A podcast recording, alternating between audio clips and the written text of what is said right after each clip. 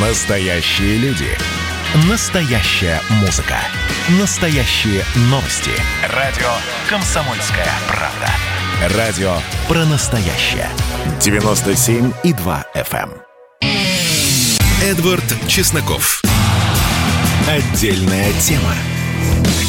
Однажды мне позвонила служба безопасности моего банка, ну, то есть не моего банка, а того банка, где я храню свои деньги, и сказала, что происходит подозрительная операция. Тогда я спросил в ответ, скажите, пожалуйста, по какой статье вы мотаете свой срок, и после этого почему-то хе-хе-хе диалог с, с службой безопасности этого банка как-то не задался. Но мы-то журналисты птицы стреляны, много где были, постоянно пишем о социальных проблемах, а вот дети. В российских школах в обязательном порядке начнут учить финансовой грамотности. Кстати, 8 800 200 ровно 9702. Вы можете позвонить в прямой эфир и сказать, что вы об этом думаете. В различных учебных программах с 1 по 9 класс в новых госстандартах начального образования будут закреплены всевозможные сведения об этой самой финансовой грамотности. Например, как э, платить налоги, как определять качество жизни человека, финансовое благополучие, видимо, как не брать кредиты в микрофинансовых организациях под 1% в день. И давайте обсудим это с экспертами, потому что мне так кажется, что это запоздало, ну, лет на 30, потому что те же самые люди тоже когда-то были школьниками, которые несли в МММ свои последние сбережения. Давайте послушаем мнение э, Алексея Зубца, директора Института социально-экономических исследований финансового университета при правительстве РФ всяческое повышение финансовой грамотности означает две вещи. Во-первых, народ был гораздо более защищен а, в случае попыток мошенничества, а во-вторых, это развитие финансового рынка. Если человеку с самого детства объясняют, как работает финансовый рынок, каковы инструменты, которые можно купить или продать на этом рынке, как они растут, там изменяются в цене, это резко увеличивает количество тех, кто уже с детства, с юности способен инвестировать собственные средства и как бы повышать капитализацию российского фондового рынка за счет тех накоплений, которые есть у россиян. У нас на сегодняшний день в банках лежит там больше 33, по-моему, триллионов рублей. Это огромные деньги, около 30% ВВП. Если количество грамотных людей, финансово грамотных в нашей стране будет увеличиваться, то эти деньги из банков перетекут на финансовый рынок и будут работать, во-первых, на повышение доходов населения, которое будет зарабатывать на росте фондового рынка, а во-вторых, это просто приведет к резкому подъему капитализации фондового рынка. То есть это со всех сторон положительные явления. Это было мнение директора Института социально-экономических исследований финансового университета при правительстве РФ, которым с нами поделился Алексей Зубец. Давайте послушаем еще одного эксперта. Вениамин Каганов, директор Ассоциации развития финансовой грамотности. Вениамин Шаевич, здравствуйте. Вот как вы оцениваете эти меры по обучению школьников финансовой грамотности? Не поздновато ли? Здравствуйте. Ну, во-первых, учиться никогда не поздно, поэтому не поздновато. Можно было бы раньше, ну, наверное, можно, но раньше эти процессы происходили, они идут и сейчас, э, и, но они не были обязательными.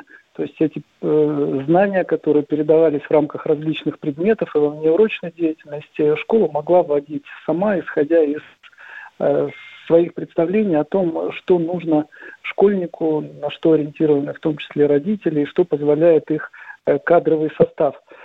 Поэтому введение обязательных э, занятий, начиная с 1 сентября 2022 э, года, это очень хорошая новость, но надо тоже понять, а что за этим следует. За этим следует, что школьники 1 по 4 класс в год будут 8 часов изучать в рамках э, различных 8 предметов. часов во сколько? В неделю?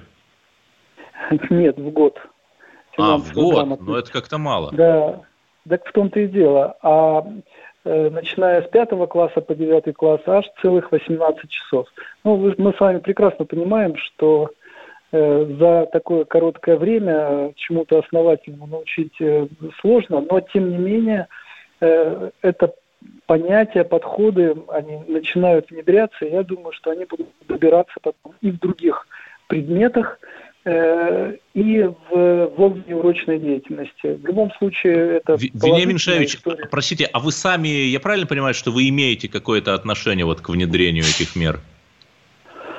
А, я рассчитываю иметь к этому отношение. Это работа Э, не вчера началась, она происходит в рамках реализации стратегии развития финансовой грамотности в Российской Федерации, которая принята правительством и Центральным банком России. И на протяжении э, вот, уже многих лет коллеги из Центрального банка, Министерства образования и науки, а затем правоприемника Министерства просвещения работали над необходимыми документами, чтобы это стало реальностью. И вот, наконец, решение сейчас принято. Но э, для того, чтобы это решение Э, можно было успешно реализовать, необходимо очень многое сделать. И подготовить учебные пособия, может быть, э, учебники, и подготовить учителей, переподготовить учителей. И это совершенно непростая задача. Поэтому Но их же мы... нужно издать еще, учебники. Их нужно издать, их нужно сделать доступными. Э, на самом деле, строго говоря, информации по вопросам финансовой грамотности, в том числе для детей, ее довольно много. Но э, одно дело информация и умеющие разбираться в этой сфере, другое дело э, вся страна, все школы, где каждый учитель обязан будет находить информацию, готовиться к урокам. Но здесь за год нужно пройти дистанцию очень большого размера для того, чтобы действительно э, создать условия для качественного перехода вот к этому в ГОС. Так что и мы, Ассоциация развития финансовой грамотности, все больше будем вовлекаться в эту историю. Мы сейчас на это обращаем внимание путем э, помощи учителям, передачи опыта, разработки, отбора методических рекомендаций. Но не обязательно. И обязательно эта дистанция огромного размера и требует совершенно... Да-да, это э, цитата из «Горя от ума». Вениамин Шаевич, а вы можете сказать вот конкретно, что будет в этой программе? Э, школьников научат не верить, когда им звонят из службы безопасности Зеленого банка? Ну, это один из пунктов, который связан а, с, как это, с противодействием или с устойчивостью к мошенническим действиям. Ясно, что Э, любые инструменты финансовые, они так или иначе, помимо благ, приводят к тому, что находятся люди и придумываются схемы, которые хотят завладеть деньгами чьих-то э, как бы как можно проще, да. И э, жизнь меняется в том смысле, что услуги меняются, но люди такие и такие вещи остаются. Но это не единственное. Вот коллега, который комментировал этот ГОС и положительно комментировал, я с ним согласен. Противодействие мошенничеству и Э, умение или понимание, как работать на фондовом рынке, это очень важно, это тоже вопросы финансовой грамотности. Но это не все вопросы. Мы же с вами, и в том числе уже и наши дети, каждый день, ну или не каждый день, но принимаем очень часто финансовые решения, э, как потратить свои деньги, или как сэкономить свои деньги, или как беречь, но не только инвестировать. И это, конечно, каждый ребенок должен понимать, э, как к этому относиться, и что такое личные финансы, и что такое личный финансовый план, и каким образом э, использовать цифру для того, чтобы было благо, а не наоборот. Вопросов э, достаточно много, и мошенничество это, точнее, устойчивость к нему один из этих вопросов. Как правильно себя вести в сложных ситуациях, когда опытные люди, умеющие, ну, в кавычках, разводить, да, как говорит молодежь, э, начинают э, внушать, что с ними вы добьетесь счастья и найти правильную линию поведения, Конечно, этому надо учить, это не приходит само, по крайней мере, не ну, ко всем. Да, хорошо, что хоть где-то, хоть кому-то, хоть кто-то скажет, в данном случае нашим школьникам, в какую криптовалюту все-таки вкладываться. Если серьезно, то если я все правильно понял, в рамках этой программы будет э, э, школьникам рассказано о важности оплаты налогов своевременно и о том, как платить налоги. Вот это правда? А, ну, налоги и обязанность их платить, это предусмотрено законом, каждый гражданин обязан, и, конечно, школьник должен ориентироваться. Но это не единственная цель этой программы. И да, вот давайте главное. просто мне взгляд... слушатели пишут в WhatsApp радийный, конкретно чему учить будут, вот не понимаем. Значит, э, очень просто. Я порекомендую прочитать этот ГОС, он довольно такой объемный, там все четко написано. Кроме того, рекомендую прочитать, э, просто забить в поисковик, методические рекомендации Центрального банка и Министерства образования и науки Российской Федерации, ну, прежнего министерства, они уже давно действуют, где очень подробно расписаны все Э, блоки, включая личные финансы, страхование, работа с банками, противодействие мошенничеству и ряд других структур. Уверяю вас, а вот, что например, страхование программа, это что?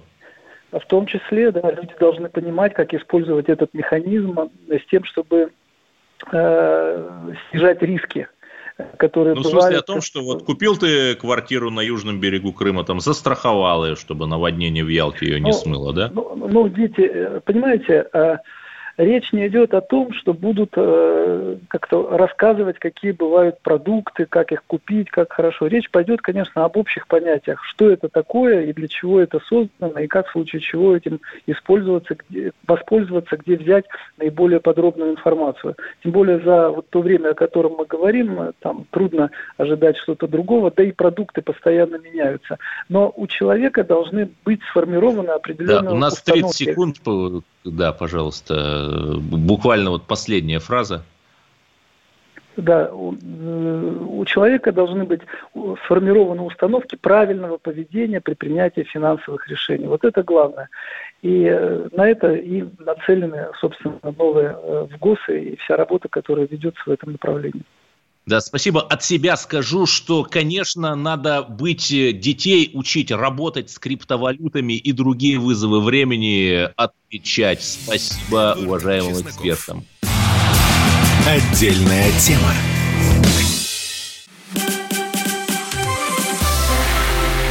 Это было начало. Это действительно история, которая будоражит. Так вся страна обалдела. И Россия родина слонов, она от океана до океана, да, и мы, мы всегда правы, мы никогда не сдаемся. И самое главное, что же будет дальше? Комсомольская правда. Это радио.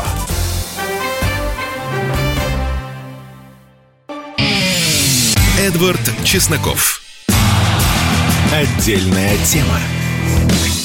На Украине фашизма нет, любят говорить нам. Когда мы припираем к стенке какими-то элементарными фактами, ну, господи, каждое 1 января марш бандеровцев в Киеве и других городах проходит, нам говорят, нет, ну, это кучка маргиналов, там их немного, да, последние годы их действительно немного, видимо, коронавирус подкосил, но сейчас уже невозможно сказать, что это кучка маргиналов, что это там какая-то партия свободы, за которую, в общем, действительно не очень много голосуют, а Украинская ассоциация э, футбола будет играть с э, эмблемой, где Крым украинский, но это понятно, это их позиция, и где написаны лозунги «Слава Украине» и «Героям слава». То есть те самые лозунги бандеровские, под которым бандеровцы убивали русских, ну, как они их называли, москали, убивали поляков во время Волынской резни, убивали евреев, и при этом они рассказывали, что они дрались с фашизмом, видимо, они дрались с фашизмом в дивизии СС Галичина и в рядах батальона Нахтигаль. И самое главное, несколько несколько дней назад, друзья, мы обсуждали вот эту вот полумифическую методичку от Олимпийского комитета России, которая, эта ОКРовская методичка, вызывает у меня обсессивно-компульсивное расстройство, потому что там написано, например, про Крым и Донбасс. Да, ОКР это отрицает, что это их методичка, но э, российские газеты об этом написали. Например, там написано, что Крым и Донбасс, ну там мы не знаем, такой рекомендуемый ответ, давайте не политизировать спорт. А вот украинские товарищи, они не боятся, они не боятся цементировать своих игроков и свою нацию вот этим термоядерным национализмом. Я еще раз, я, я сейчас не говорю там хорошо это национализм и правильно ли так делать, но в переводе на наши деньги это как если бы у наших футболистов позорных было бы написано на футболке «Мы русские, с нами Бог». Ну, согласитесь, это как-то сложно представить. Страшные были бы вопли Видоплясова по всему этому, а у них можно. И, кстати, даже УЕФА на чемпионате Евро 2020 недавнем потребовала прикрыть этот лозунг, и они прикрыли, но вот э, в украинской премьер-лиге с нового сезона этот лозунг, бандеровский лозунг, теперь оказывается обязательным. Давайте поговорим об этом с экспертом. Прямо так и кричат «Бандеров, вставай!» То есть, э, видимо, они скоро, как при Гитлере, будут так здороваться – почти как Хайль Гитлер, только героем слава. Да, у нас э, на линии наш постоянный эксперт Геворг Мирзаян, доцент Департамента массовых коммуникаций и медиабизнеса Финансового университета при правительстве РФ. Георг Валерьевич, здравствуйте. Вот как вы все эти украинские новины прокомментируете? Ну, я прокомментирую как абсолютно логичные. Потому что после того, как в чью-то темную голову пришла идея сделать такую, э, сделать такую форму на чемпионат Европы, а, было бы абсолютно странным не предполагать, что найдутся украинские так называемые патриоты, которые скажут, «А почему нам в такой прекрасной форме не играть дома. Я посмотрю на представителей Украинской Федерации футбола, вообще на кого-нибудь на Украине из числа власть придержащих, которые скажут, нет, ребята, так делать нельзя, потому что это нацистское приветствие их там просто разорвут. Все это прекрасно понимают. Ну, как минимум, люди вылетят с работы с волчьим билетом, и у них у дома будут дежурить активисты с намерением окунуть башкой в мусорный бак. Поэтому, ну, такая страна. Поэтому, но это странно, но Зеленский там периодически поддержали. говорит, что они там сражались с фашизмом во время Второй мировой. Зеленский говорит, что они сражались с фашизмом, его дед сражался с фашизмом, но другой стороной рта Зеленский говорит, что они сражались с коммунизмом и что вот эти вот э, украинские нацисты на самом деле не нацисты, а борцуны за, за национальную независимость Украины. И нужно, так сказать, им отдавать память, нужно устраивать в отношении них факельные марши по Львову. Ну, это Зеленский. То есть Зеленский находится в таком мощном шпагате, что аж на него смотреть страшно. Да, я бы назвал это такой киевской йогой скорее. А вот, э, Геворг, а что делать-то нам? Может быть, санкции какие-то? Потому что я напомню, что вот э, УЕФА запретила использовать футболки с этой нацистской кричалкой именно после жалобы России. Да. Ну давайте, значит, э, э, смотреть. А, санкции как сказано было в одном прекрасном сериале, если э, угрожаешь, бей. Если не можешь бить, не угрожай. А, тогда сборная Украины выступала на международных соревнованиях. Позиция УЕФА была не определена. И мы в этой ситуации, так сказать, подвязались нашей жалобы, и УЕФА отреагировал. Сейчас УЕФА уже отреагировала. Если я не ошибаюсь, они сказали, что это дело внутренней Украины. Поэтому тут наши жалобы бессмысленны. Поэтому у нас, смотрите, если мы сейчас будем угрожать, а они ничего не сделают, и мы в ответ ничего не сделаем, то мы окажемся в проигрыше. Если мы сейчас будем наезжать на Украину, они ничего не сделают, а мы по какой-то причине решим впаять санкции за это Киеву, это будет идиотизм с нашей стороны, потому что мы тем самым вмешиваемся в исключительно внутренние дела Украины. А в чем они там выступают в своем чемпионате, хоть голые бегают, это их внутренние дела.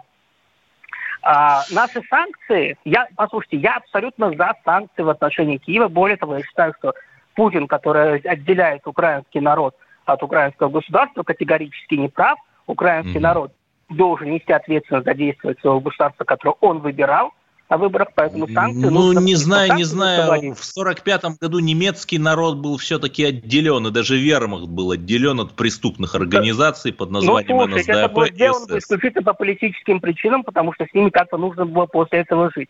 Если в вермахте действительно были какие-то там, э, скажем так, э, у прусского генералитета вопросы к Гитлеру, и они эти вопросы реализовали, в том числе во время неудачного покушения, то немецкий народ а, кстати, Гитлера завтра, выбирал. 20 июля годовщина. Шел. Да, и немецкий народ за Гитлером шел. Поэтому тут не надо заниматься, так сказать, э, благородством, нужно вводить санкции. Но санкции нужно вводить за действия, которые напрямую касаются нас или наших интересов. Вот Например, в Киеве, пожалуйста, Донбасса. в Киеве, в Киеве к, похорон, к похоронам эсэсовца привлекли президентский полк. То есть уже на да, самом что есть, высшем уровне прыгают. реабилитация. Это их дело. Одно, ну, вы, вы понимаете тоже разницу? Одно дело э, привлекли президентский полк по похоронам нациста, это их дело внутреннее, это их внутренний позор. А другое дело, они обстреливают Донбасс, убивают там русских. Вот за что вводить санкции? За второе, естественно, да, причем жесткие санкции. Но мы этого не делаем. У нас свой подход, своя стратегия. Я не могу сказать, что она неправильная, потому что все будет оцениваться по результату, по выхлопу. Пока мы даже не в Миттельшпиле. Мы пока где-то в начале партии большой, которую мы играем. Украинская партия – это на много-много-много лет вперед. Мы посмотрим, кто как в итоге останется э, в конце Эндшпиля на этой доске. Вот. Возвращаясь к э, футболкам, еще раз говорю, ну, бегают, пусть бегают, что поделаешь. Если вы говорите о Нет, подождите, но футболках... североамериканские Соединенные Штаты, они регулярно э, критикуют другие государства, по сути, вмешиваясь их во внутренние дела, там, Россию, например, за притеснение с их точки зрения геев критикуют, хотя, по сути, это внутренние дела и каких-то притеснений Здесь геев есть сложно два говорить. момента. Два момента. Первое, это все-таки североамериканские Соединенные Штаты, и те самые, которые вместе с Украиной, напоминаю, каждый год не голосуют за резолюцию по осуждению нацизма в Генассамблее. А во-вторых, э, все-таки наша политика внешняя построена на невмешательстве во внутренние дела тех стран, которые не вмешиваются в наши дела. Это наш базисный принцип, который мы всегда и везде э, излагаем. Если мы сейчас от него отказываемся, а я не говорю, что нужно отказываться или не нужно, в принципе, нужно менять, если они неэффективны. Да. Если на Смоленской, точнее на Старой площади посчитают, что этот принцип уже неэффективен и готовы его поменять, давайте менять.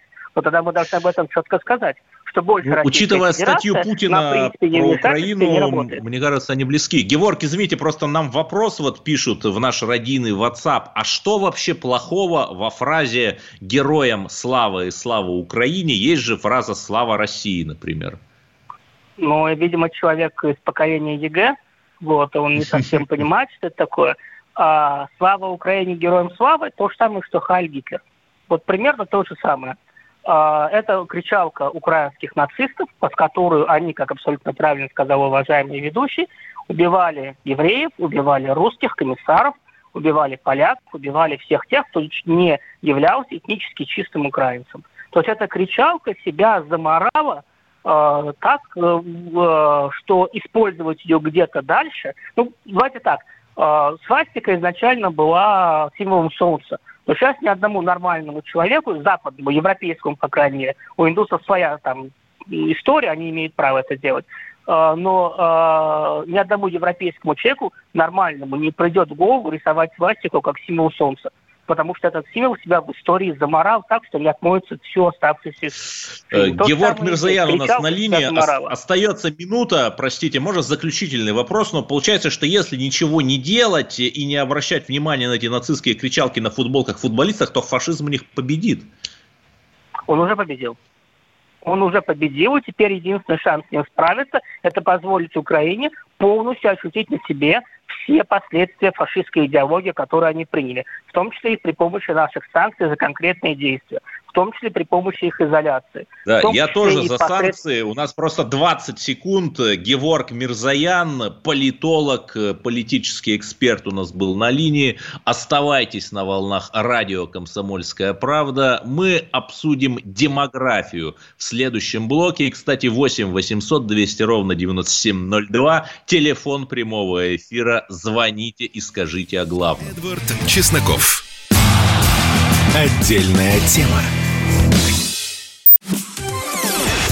Радио «Комсомольская правда» — это настоящая музыка. Я хочу быть с тобой. Напои меня водой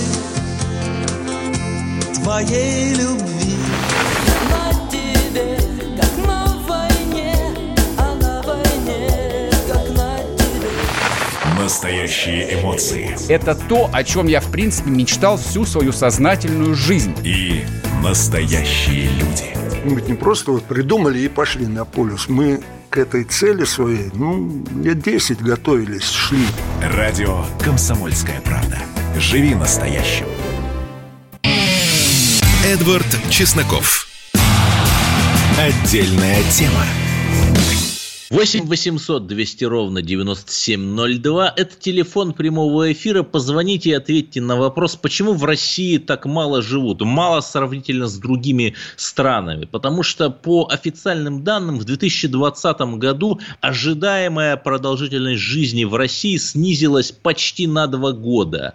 Этот показатель снизился впервые с 2003 года. И если вы посмотрите раскладку по регионам, а она тоже есть, то этот самый показатель, ожидаемая продолжительность жизни, снизился по всем регионам, кроме одного. В Севастополе он увеличился, но поскольку туда на ничтожную там, величину, э, порядка 5%, и почему он увеличился в Севастополе, понятно, туда едут люди, туда едет молодежь, там есть перспективы, а почему он уменьшается по всей стране? Причем даже в традиционно долголетних регионах Чечня на 3% уменьшился, Липецкая область, вроде бы прекрасный мягкий климат, на 2,75% уменьшился. Да даже Москва и Санкт-Петербург, казалось бы, где и медицина достойная, там чуть больше 2% уменьшилась продолжительность жизни при рождении. Вот давайте вы позвоните 8 800 200 ровно 9702 и попробуйте вместе со мной ответить на этот вопрос, высказав свое мнение. Почему же мы живем э, меньше? Может быть, э, мешает кто-то? И между тем у нас эксперт на линии Владимир Тимаков, демограф, редактор сайта демограф.орг. Владимир Викторович, здравствуйте. Вот как вы можете Добрый день. прокомментировать эти печальные статистические новости? Ну, ответ-то здесь очень простой. Э, Единственное, что не все хотят его признать, э, и много различных трактовок возникает в зависимости там, от взглядов человека. Э, Дело в том, что у нас с 2005 года продолжительность жизни увеличивалась в стране. Сокращалась смертность ну, на протяжении 15 лет. Э, Да, и это огромное достижение. Вот. Э, Ну, к сожалению, это трудно назвать достижением, потому что мы большую часть времени просто восстанавливали утраченные позиции. Достижения у нас были в 60-х годах 20 века, вот, да, действительно, мы были передовиками. Но, тем не менее, это да, была такая позитивная тенденция, и она закончилась в мае прошлого года. Вот с мая прошлого года у нас э, растет смертность и сокращается продолжительность жизни, соответственно. И несложно в общем, все догадаться, что логично, это связано... пандемия. Алло. Да, что связано с пандемией, да. Да-да. Алло, алло. Да-да, говорите. Вот. э, Но вот э, что интересно, у нас избыточная смертность э, за этот период, это если возьмем с мая прошлого года, примерно 550 тысяч человек. А если мы посмотрим смертность от коронавируса непосредственно зарегистрированного, то ну, меньше 160 тысяч пока на сегодня. Ну, может быть, уже больше, вот я последние как бы 10 дней не прибавлял. А что же все остальные? И вот вы как раз сейчас назвали те регионы. Чечня, Липецкая область. Э, Ну, где там, действительно э, высокий рост в смертности, а формально э, очень низкое количество, очень низкое количество э, умерших от коронавируса. Но это же просто, на мой взгляд, игра статистики. То есть эти регионы пытаются показать, что у них красивая картинка, что у них от коронавируса не умирают, ну а реальных мертвых ты же никуда не спрячешь, просто они идут в общей статистике, а от коронавируса они неучтенные. И Ну, кстати, вот- мы помним, что, простите, что перебиваю, в том же Дагестане, например, год назад э, были э, небольшие цифры по смертности от коронавируса и десятки умерших врачей. Да, да, там реально просто э, либо натестировалось, либо не показывалось, либо не учитывалось. То есть либо для красивой картинки, либо от того, что просто не хватало тестов и так далее. Ну, можно было по симптомам это определить, потому что ну, Кавказ вообще сильно пострадал. Там, конечно, есть и генетическая предрасположенность определенная. Как бы считается, что мужчины такого брутального типа тяжелее переносят и, и легче умирают от при тяжелом течении коронавируса. Но в целом, конечно, система только по- после реакции центра начались какие-то более активные телодвижения. Э, То есть надо Владимир сказать, Викторович, что... пожалуйста, оставайтесь на связи. Вот давайте мы звонок от радиослушателя Да, примем. давайте. Алло. Владимир Москва. Да. Да. Я скажу, что у нас в Москве э, плохое медицинское обслуживание, потому что у нас э, Собянин закрыл всеми себе поли... больницы. Подождите, Потому ну что это полный бред. он А в коммуналке... ну, Нет, можно, нет, нет, нет, не надо. Вот в у, меня дома, больница. около моего дома 53-я больница закрыта. 45-я в Звенигороде для астматиков, в которой я ездил. Собянин тоже ее закрыл. 8-я, Нет, 12-я подождите, ну, инфекционная больница, они тоже закрыты. закрывается на реконструкцию. Не надо, это не реконструкция. Это вообще он, они закрыты. И сейчас попасть в больницу, в больницу это проблема, и получить лечение. У нас пневмония уже не, не знаю, как лечить вра- врачи. А потому и от коронавируса лю- люди мрут. Что он построил? Бо- Больницу он позакрывал на реконструкцию, ничего не построил. Построил э, в по- по Львине, вот в ВДНХ, где, где В православные выставки в проходили. коммунарке построены больницы. Слушайте, О, как- э, как- на как Каширке в центр по борьбе с раком построен. Ну, не надо. Но вы просто... э, да, всегда можно ругать здравоохранение, но, э, знаете, давайте все-таки ругать его с цифрами и фактами. И Владимир Викторович Тимаков, демограф у нас на линии, все-таки вопрос наивный, но проблема понятна. А что делать, чтобы увеличить эту среднюю ожидаемую продолжительность жизни? Ну, на сегодня, понимая, что на- на- фактором номер один у нас является коронавирусная эпидемия, ну, конечно, нужно остановить ее. Самый простой способ, ну, казалось бы, да, это вакцинироваться. Потому что мы видим пример Сан-Марино, маленькая страна, конечно, 30 тысяч жителей, но у нас на 30 тысяч жителей сейчас ежемесячно 10-15 человек умирает от коронавируса. А в Сан-Марино уже второй месяц никто от коронавируса не умирает. Они вакцинированы, между прочим, спутником ВИ. То есть у них нет предубеждений, у них нет недоверия к правительству, которое их заставляет. Они купили спутник Ви, все привелись. Вот второй месяц нету смертей. Э, а- Об этом Маргарита Симонян, кстати, писала в своем блоге, и я это проверял Да-да. по статистике Сан-Марина. Меня это удивило тоже. Да, действительно факт. То есть спутник Ви Сан-Марина защитил, а мы не хотим защититься. Да, там возможны риски, возможны риски для людей, допустим, перенесших инсульт пожилых там и так Да, но далее. давайте То мы все-таки не будем на надо- коронавирус сворачивать. Вот в целом-то мы же вымираем по другим причинам. Ну, а дальше, а дальше, да, дальше другой вопрос, конечно, будет. У нас, конечно, очень э, высокий уровень онкологии и сердечно-сосудистых заболеваний высокий уровень. Но я должен сказать, что вот коронавирус, он как лакмусовая бумажка у нас высветил, что люди довольно беспечно относятся к своему здоровью. То есть у нас культа здорового образа жизни в принципе нету. Ну и, конечно, здравоохранение тоже требует еще серьезного роста.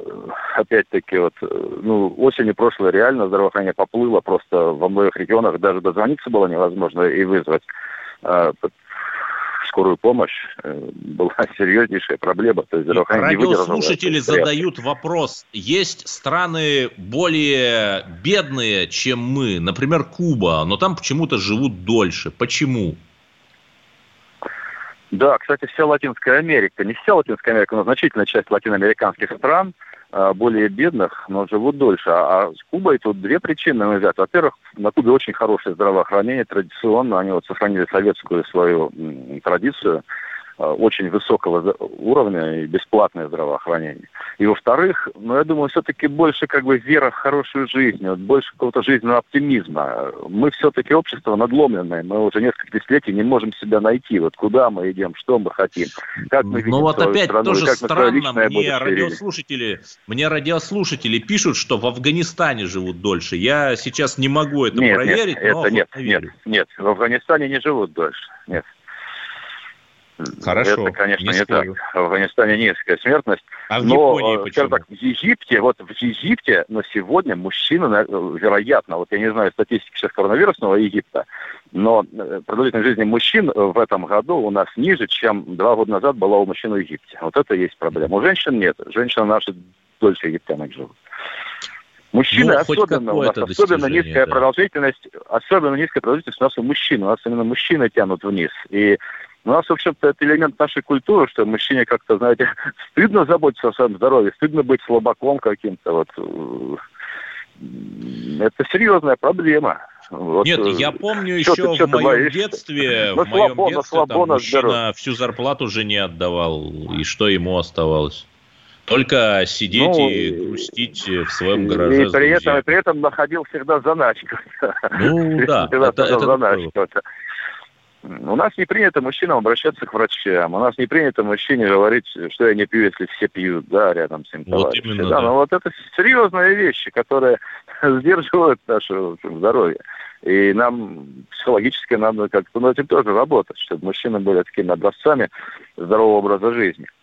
Не говоря уже о ситуации с здравоохранением как таковым, потому что ну, ситуация сейчас выступила и положение у нас, на мой взгляд, это я уже не как демограф говорю, а просто как человек, у которого там дочь медицинская мучится. У нас ну, не все еще врачи, скажем так, опираются на доказательную медицину. Многие все-таки больше как бы вот на просто личный опыт опираются. Ну, Такое, понятно, знаете, нужно скупо просто врачей завести в отместку за то, что мы их нефтью сражали с- с- при социализме, снабжали, Ну, да. да, у Владимир есть чему Тимаков. поучиться, конечно, Да. это факт. Владимир Тимаков, демограф, редактор сайта демограф.орг с нами беседовал. Оставайтесь на линии 8 800 200 ровно 9702. Это телефон прямого эфира. Давайте поговорим о том, почему мы так мало живем. Ну, мало сравнительно с другими странами. И в следующем блоке мы поговорим о продолжении скандальной тувинской истории, о том, как э, в Смоленской области произошло избиение, имеющее странный национальный признак. Эдвард Чесноков. Отдельная тема. Каждую субботу в 9 утра и каждое воскресенье в 8 вечера Михаил Антонов подводит музыкальные итоги недели. Вы голосуете за любимые песни, а мы ставим их в эфир. Хиты, раритеты, каверы, музыкальные новинки, интервью со звездами и песни от ведущего. Поднимались Иваны, ни свет, ни заря. Настоящий хит-парад на радио «Комсомольская правда». По субботам в 9 утра и в воскресенье в 8 вечера. Включайтесь. Эдвард Чесноков. Отдельная тема. И у нас есть звонок. Дмитрий из Белгородской области. Здравствуйте, вы на линии. Здравствуйте. Из Белгородской области Дмитрий. Я по поводу продолжительности жизни, средней продолжительности жизни. Почему она э, там с какой, 2003 или э, была больше, сейчас начала снижаться. Это часто говорили по новостям, что вот увеличивается продолжительность жизни. Я думаю, что это все подбивали для того, чтобы повысить пенсионный возраст, принять закон о повышении пенсионного возраста. Когда это все говорили в новостях, все это не соответствовало действительности. Потому что, когда обычный делаешь анализ, даже общаясь, э, продолжительность жизни навряд ли увеличилась. А теперь все, закон принят, и факты Нет, подождите, но если вы делаете анализ и, например, находите какую-то болезнь на ранней стадии, ее вылечиваете, то, наверное, продолжительность жизни увеличится. Да у нас смертность, если посмотреть среди народа, очень высокая, и пожилых очень мало становится. Вот даже Хорошо, а вы сами, а вот вы сами ходите на диспансеризацию, там, следите о своем здоровье. Я смотрю, я за 20 лет ни одной таблетки не выпил, и 20 лет назад у меня только была температура. Никаких прививок, ничего я не делаю. Ну, 20 это дело каждого. Мы вообще за прививки, конечно же. Э, Тем не менее, это ваше право. Спасибо, Дмитрий из Белгорода. Давайте поговорим о грустной теме. И поможет нам в этом Дмитрий Стешин, спецкор комсомольской правды. Буквально несколько дней назад мы с э, публицистом Евгением Топазом обсуждали его документальный фильм про Тыву, о, к сожалению, высоком уровне преступности. И при этом в городе Ельня есть, э, как пишут местные СМИ, военная часть. В этой военной части служат контрактники, в том числе из указанного региона. И несколько дней назад там случилась чудовищная трагедия. Это, еще раз, э, я пересказываю публикации местных СМИ. В федеральную повестку это как-то не попало. 32-летний житель пытался разнять драку контрактников с другим местным жителем, но они избили и его, ударили его асфальтовой плитой, у него был перелом позвоночника, он умер. Местные СМИ связывают это с националистическим элементом, якобы вот контрактники эти были из целевого набора вот из той самой э, национальной республики в составе Российской Федерации. Еще раз, я не хочу сейчас разжигать пусть все-таки разберутся следственные органы и пусть об этом напишут э, развернутые репортажи СМИ. У меня вопрос к Дмитрию Стешину несколько другого характера. Э, вот uh-huh. статью Владимира Путина про Украину Шойгу попросил в обязательном порядке изучить всех военных. И так. можно ли сейчас надеяться, что армия, как такой общероссийский воспитательный институт, куда приходят в том числе из проблемных регионов, там из Тувы, из Дагестана, из других молодые люди, зачастую без образования, там, с каким-то местечковым национализмом иногда в голове. Можно ли надеяться, что вот армия как-то их русифицирует, подводит э, под единый знаменатель, делает вот там из этих людей россиян, чтобы это не значило, армия как воспитательный институт или нет? Э, Эдвард, либо русифицирует, либо сделает россиян. Мне кажется, вот как-то одно из двух, да, не совместить.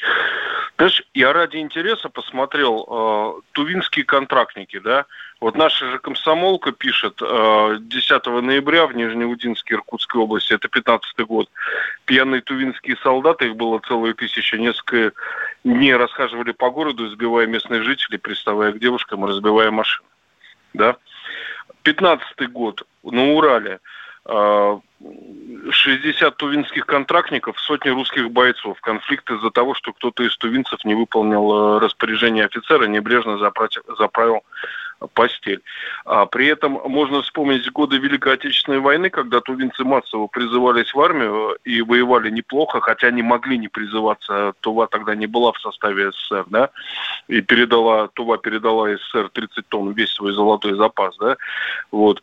А я думаю, в этих историях нет национализма, есть общая отмороженность, а, кадров, да, тех же самых контрактников. То есть э, искаженные нормы воспитания, которые они не Но применяют. Но при этом, что да. важно, мы все одна страна, и то, о чем вы говорите, вот искаженные нормы воспитания, они все-таки свойственны незначительной части, в том числе и там жителей окраин. Но вот, к сожалению, именно это попадает в сводки, а не там, когда условно говоря, там э, тувинец спас э, ребенка на пожаре, да, в Смоленской области, допустим.